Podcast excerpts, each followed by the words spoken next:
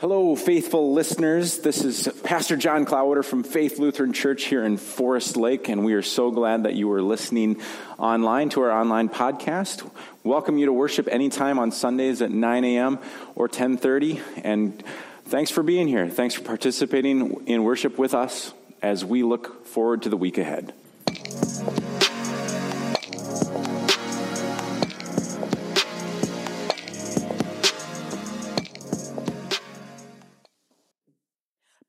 Was very displeasing to Jonah, and he became angry. He prayed to the Lord and said, O Lord, is not this what I said while I was still in my own country? That is why I fled to Tarshish at the beginning, for I knew that you are a gracious God and merciful, slow to anger, and abounding in steadfast love, and ready to relent from punishing. And now, O Lord, Please take my life from me, for it is better for me to die than to live. And the Lord said, Is it right for you to be angry? Then Jonah went out of the city and sat down east of the city and made a booth for himself there. He sat under it in the shade, waiting to see what would become of the city the Lord God appointed a bush and made it come up over Jonah to give shade over his head, to save him from his discomfort. So Jonah was very happy about the bush. But when dawn came up the next day, God appointed a worm that attacked the bush so that it withered. When the sun rose, God prepared a sultry east wind, and the sun beat down on the head of Jonah so that he was faint and asked that he might die. Jonah said, It is better for me to die than to live. But God said to Jonah, Is it right for you to be angry about the bush? And Jonah said, Yes, angry enough to die. Then the Lord said, you are concerned about the bush for which you did not labor and which you did not grow. It came into being in a night and perished in a night.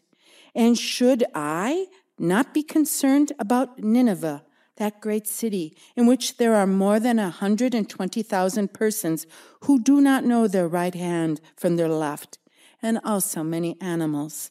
The word of the Lord. Please stand and join in singing our gospel acclamation.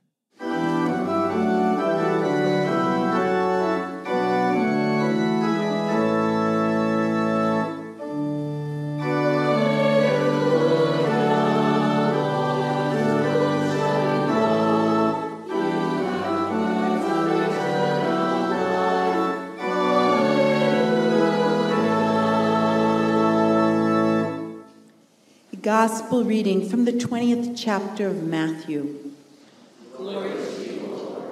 For the kingdom of heaven is like a landowner who went out early in the morning to hire laborers for his vineyard. After agreeing with the laborers for the usual daily wage, he sent them into his vineyard. When the landowner went out about nine o'clock, he saw others standing idle in the marketplace, and he said to them, you also go out into the vineyard, and I will pay you whatever is right. So they went. When the landowner went out again about noon and about three o'clock, he did the same. And about five o'clock, he went out and found others standing around, and he said to them, Why are you standing here all idle all day? They said to him, Because no one has hired us. The landowner said to them, You also go into the vineyard. When evening came, the owner of the vineyard said to his manager, Call the laborers and give them their pay, beginning with the last and then going to the first. When those hired about five o'clock came, each of them received the usual daily wage. Now, when the first came, they thought they would receive more. But each of them also received the usual daily wage. And when they received it, they grumbled against the landowner, saying, These last worked only one hour, and you have made them equal to us, who have borne the burden of the day and the scorching heat. But the landowner replied to one of them, Friend, I am doing you no wrong. Did you not agree with me for the usual daily wage? Take what belongs to you and go. I choose to give to this last the same as I give to you? Am I not allowed to do what I choose with what belongs to me? Or are you envious because I am generous? So the last will be first, and the first will be last. The gospel of the Lord. May be seated.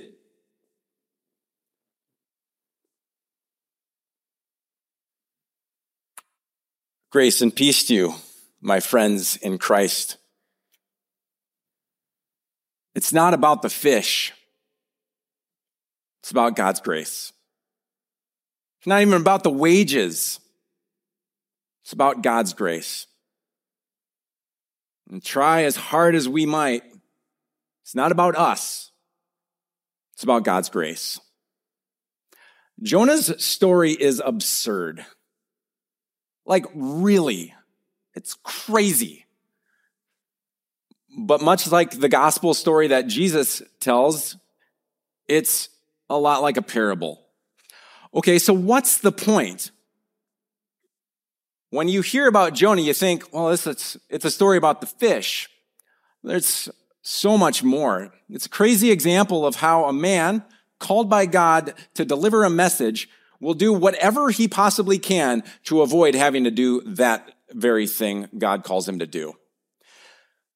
I don't know about you, but after you kind of hear what his reasonings are, I feel like Jonah kind of has a point. God says, Go to Nineveh, tell the Assyrians that they're to repent, to turn away from what they've been doing, to trust in God, because Jonah hears this and thinks, Well, these people haven't treated us very well. Why on earth would they listen to me? I don't feel like he's out of line when he decides to flee as far from Nineveh as he possibly can. Of course, that's when the fish comes into the story. There's this big storm. All the sailors are praying to their own gods that this storm would cease. And they wake up Jonah. Yeah, that's right. In the middle of this torrential downpour, he's sleeping. Like, Nobody does that. Well, Jesus does that, but nobody does that. He's sleeping through this storm. And so they decide to cast lots. It's basically a dice game. It's the same way that they decide how to divvy out Jesus' clothing when he's on the cross. And so they play this dice game and Jonah wins. Okay. That means that he's the problem. So they try to figure out why he's the problem. And they quickly realize that he's fleeing from the Lord. They're like, well, why did you get on our ship? Jonah tells them that he's the fault, he's at fault for the storm. And the only way to stop the storm is for them to throw him overboard. No, they, they say, we can't do that. But the storm just keeps getting worse. And so they aren't that hard to persuade. So finally, they're like, well, maybe Jonah has a point. So they throw him overboard. And then they're amazed because the storm ceases. They're like, wow. And they fear the Lord. They offer a sacrifice as if Jonah wasn't enough of a sacrifice. And then they make vows. These pagan soldiers are now believers in God. They're the first converts in this story. While in the water, as legend would have it, Jonah is swallowed up by a fish and entombed for three days. Where have we heard a similar story to that? He prays for deliverance, and sure enough, he gets spit onto shore, closer now to Nineveh. See, he was going this way, and God said, No, I want you to go that way. And now that he's on the dry land, he receives his orders for a second time. Jonah, go to Nineveh. Well, while he was in the belly of the, of the fish, he knew this might be the outcome.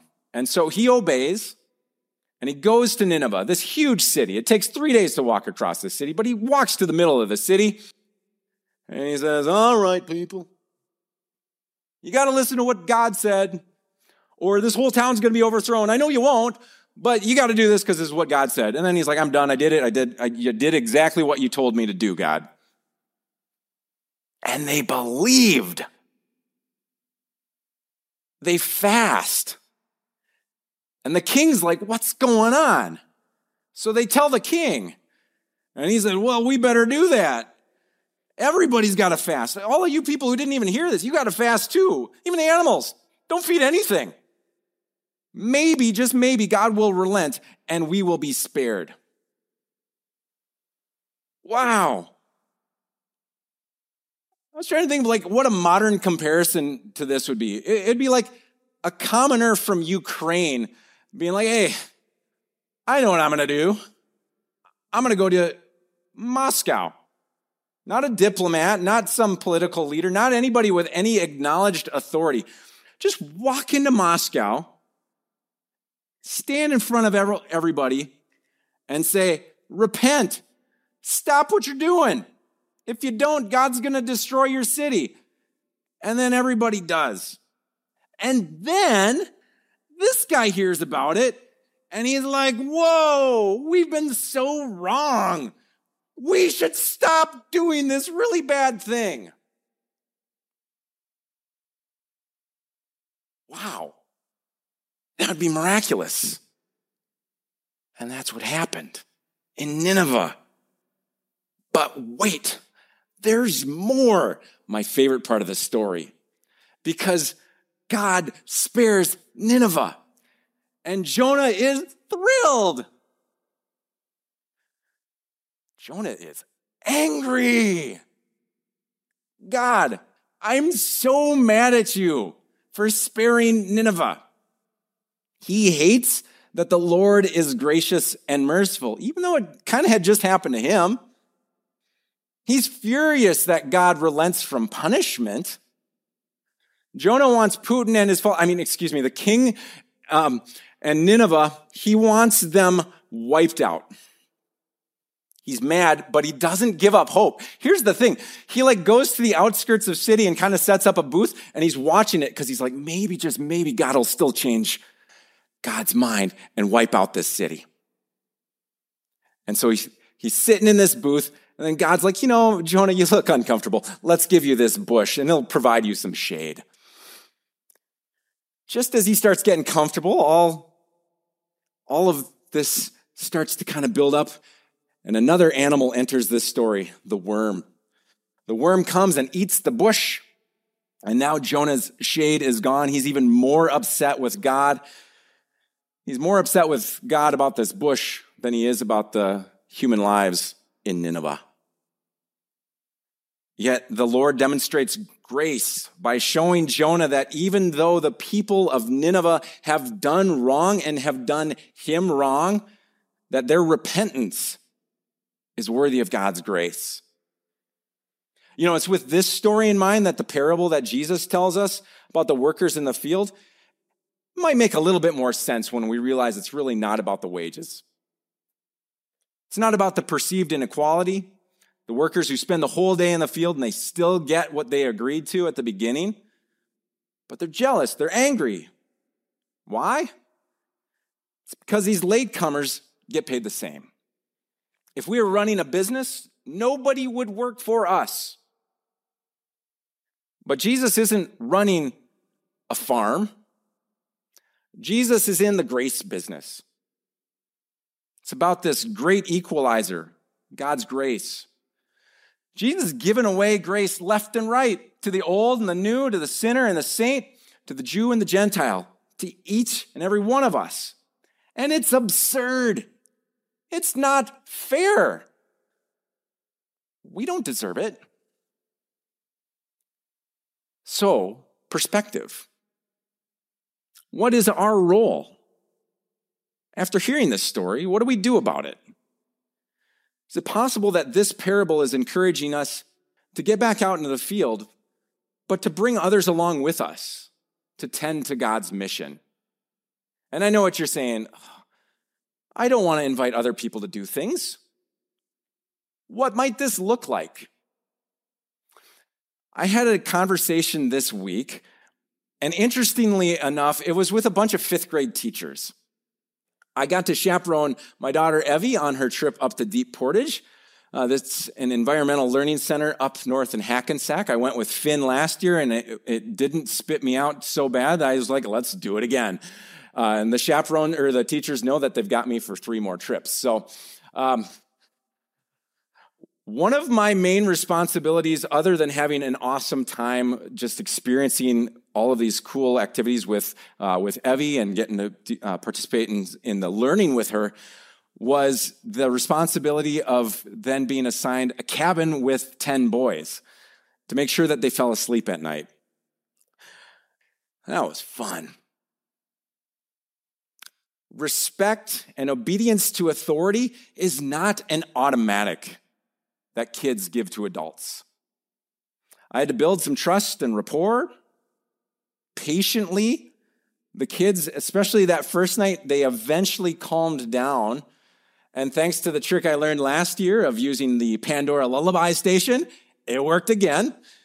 They finally calmed down and they fell asleep. I saw the, the teachers the next morning and I said, they looked at me and they're like, well, how'd it go? I said, Hey, I even resisted the urge of needing to pull out my dad voice. And one of the teachers looks at me and said, Dad voice? Pull out your pastor voice. Fire and brimstone. I'm like, I'm not that kind of pastor. I'm ELCA. And that guy, I said, if I pulled out that voice, you guys would all look at me like, what is he doing? We got to we got to talking though. This sparked a really interesting conversation because I thought about that. Like what would that look like? We started talking about what what are what the kids are used to and how the kids respond to different things and how there was this lament from the teachers that there's a the, the kids are struggling uh, because they're not necessarily getting the skills that they need. And a lot of that is happening at home. They talked about how many parents are conflict avoidant. They don't want to be the bad guy. They talked about how kids are not developing some of the critical thinking and basic human interaction skills. And so we got a, uh, we got that conversation going, thinking about how what are some of the ways that, that this can get modeled? What are some of the ways that we can help teach the kids? And I and I asked, well, do you think faith is a part of that? And the teacher looked at me and she said, absolutely. She said, having a moral center a scriptural foundation where we can learn how to treat others, that could be a huge part of helping kids succeed. Church matters, folks. Many of our neighbors, many of the people that we come across every single day, they're wandering aimlessly. They don't have a center. They, they might be really selfish. The center is, is self. Sometimes we struggle with that too, right? Like we have this like quenching desire to win or to be first. And sometimes we don't care what happens to the other people around us. We might have this quest for perfection. And that includes neglecting our values, our compassion, our selflessness. It might be something that starts to get embedded in our society. And many people have turned from organized religion, believing church is part of the problem. But we can be part of the solution. I think within society, we're seeing it as something called the rise of the nones. Yeah, the rise of the nones. Aren't we terrified of, oh, not those nuns, the nones. The people who on the religious affiliation chart check none. Consider this. Next week, we're going to have this conversation about the nones and the dones, losing our religion. And to get us thinking about that, to get us kind of in that mindset for next Sunday, here's an opening question. How have you personally experienced people losing their religion? Maybe it's in your family, school, work, somebody that used to go to church that now doesn't.